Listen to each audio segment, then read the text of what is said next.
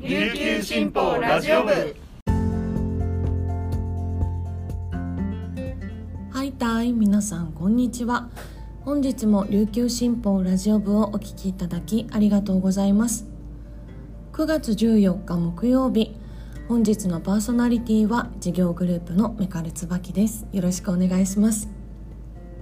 午前11時現在の那覇市の天気は晴れ。気温は32度です。暑いですね今日。はい。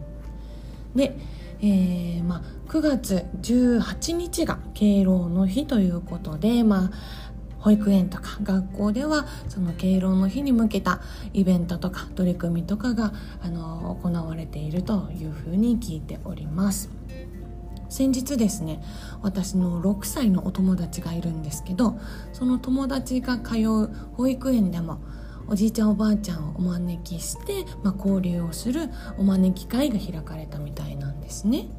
その中でじいちゃんばあちゃんの特技を披露するコーナーがあったみたいで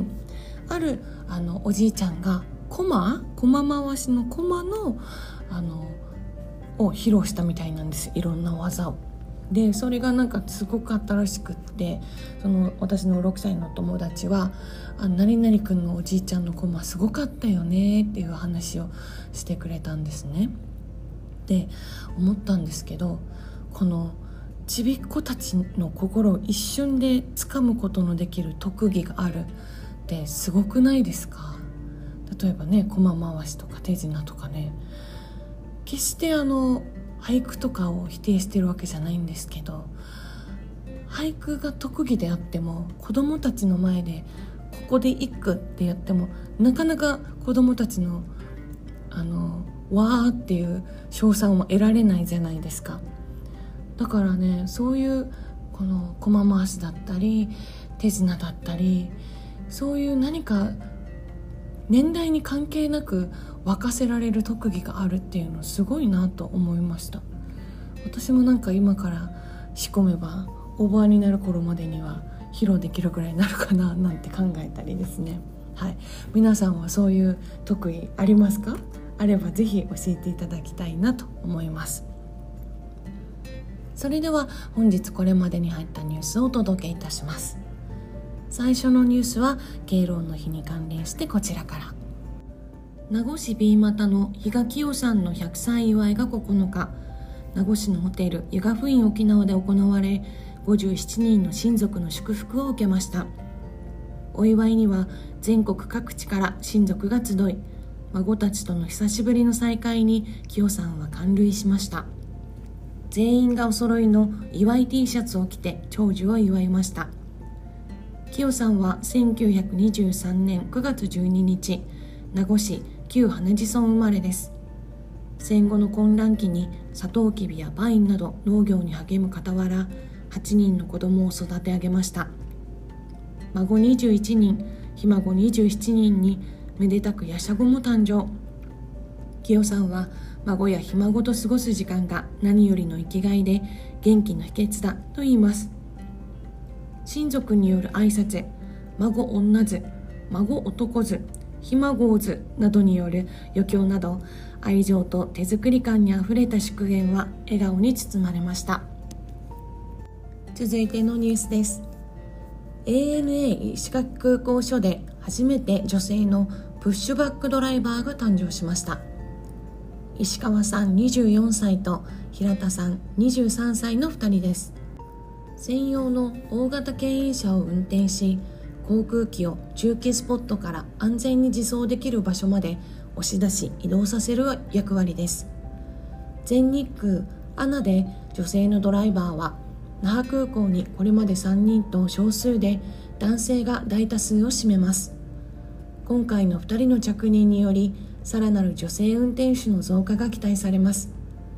2人はやりがいがある仕事。男性にも負けないと笑顔で語り日々安全第一でハンドルを握り続けます。2人とも子供の頃から憧れていた航空関係の仕事。体を動かすのが好きで客室乗務員 CA よりも主に空港の中期スポットでの業務を担うグランドハンドラーに心を奪われました。連日日に照らされ雨風に打たれ体力を必要とする仕事です。何よりも常に安全最優先のため緊張感が全身を包みます。イレギュラーな対応にも冷静に判断できるようにしたいと石川さん。平田さんも乗客のいる航空機を押すので責任がある。どんな時も冷静にやりたいと決意しました。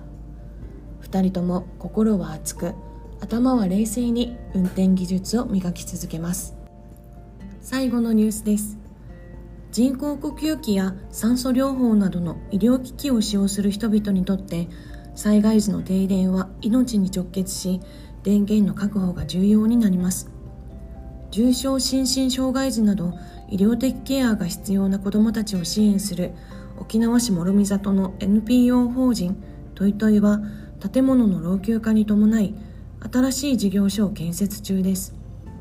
災害時に医療的ケアが必要な子どもや保護者が避難所としても利用できるようプロパンガスを使った自家発電設備を整えたい考えです。事業所がある建物は1988年に建てられました。もともと喫茶店だった場所をリフォームして利用してきましたが8月の台風6号の影響で1階は水浸しになりエアコンも故障するなど被害が出ました。現在ガソリンを使う自家発電設備はありますが災害時にガソリンスタンドが休業すると影響を受けます。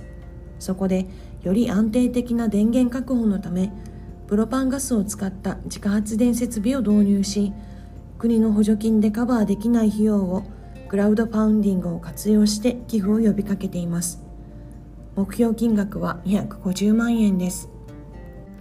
クラウドファウンディングサイトレディー4で10月31日まで支援を募っています。本日紹介した記事の詳しい内容特に比嘉清さんご一家のすごく素敵な笑顔の写真とかですね。本日紹介した記事の詳しい内容は琉球新報のニュースサイトでご覧いただけますのでぜひアクセスしてみてください。さて今週のウィークリーキングスでございますがちょっと心配なニュースが入ってきてしまいましたね。我らが大黒柱ジャック・クーリー選手が右室外靭帯炎と診断されたためインジュアリーリストへ登録されました。全治が未定ということで大丈夫かなクーリー？ねヒュー君のね怪我の状況もなかなかオープンにならない中で本当に心配ですね。で去年昨シーズンは大きな怪我人がなくあの1年間戦えたので、まあ、優勝につながったと思うんですけどもう本当にそのプロの高いレベルでやってる人たちが1年間健康にあのプレーをするっていうのがどんだけ貴重なことなのか稀なことなのかっていうのをまたシーズン開幕前に思い知らされた形です。でまあそのクーリーのバックアップというと失礼ですがアレックス・カーク選手が、え、入団してあのキングスの一員として戦ってくれることになりました。びっくりしたのはカークどことも契約してなかったんだっていうのが意外でしたね。もうあのアルバルクで、えー、6年間プレーして連覇にも貢献している中心選手ですので空いてたのが意外な嬉しさというかはいそんな感じです。でクーリーのねこの力強さこの幅幅広の体の強さっていうところとはまたちょっと違うタイプではありますがそれでもあのクーリーよりも身長高いですしもちろんあの力強さはあるはもちろんなんですけどシュートレンジが広いっていうところもまたちょっとあの違う良さがありますのでこのねビッグロー選手アレン・ダーラム選手とうまくケミストリー起こってくれるといいなというふうに楽しみにしています。この開幕直前であのキングスに来るという決断をしてくれたアレックス・カーク選手にも感謝ですしはい一緒に戦えることを楽しみにしています。いよいよいよいよですね今週末からあさってか16日から、えー、プレシーズンゲームが始まります、えー、先週も言いましたが言ったっけ？先週言ったっけ？その前だったっけな、えー、群馬との、えー、対戦ですね。成ピン成戸とこうフリッピン選手がいる群馬との対戦です、えー、まあこの開シーズンの開幕に向けてカーク選手が合流したばかりではありますが、えー、どういう1年になるのかっていうのをあの楽しみにしたいなと思います。はい。私ももちろん行きますよ。楽しみでございます。というわけで We are one We are kings. みんなで乗り越えましょう。それでは皆さんとはここでお別れです。本日も皆さんにとって素敵な一日になりますように。ありがとうございました。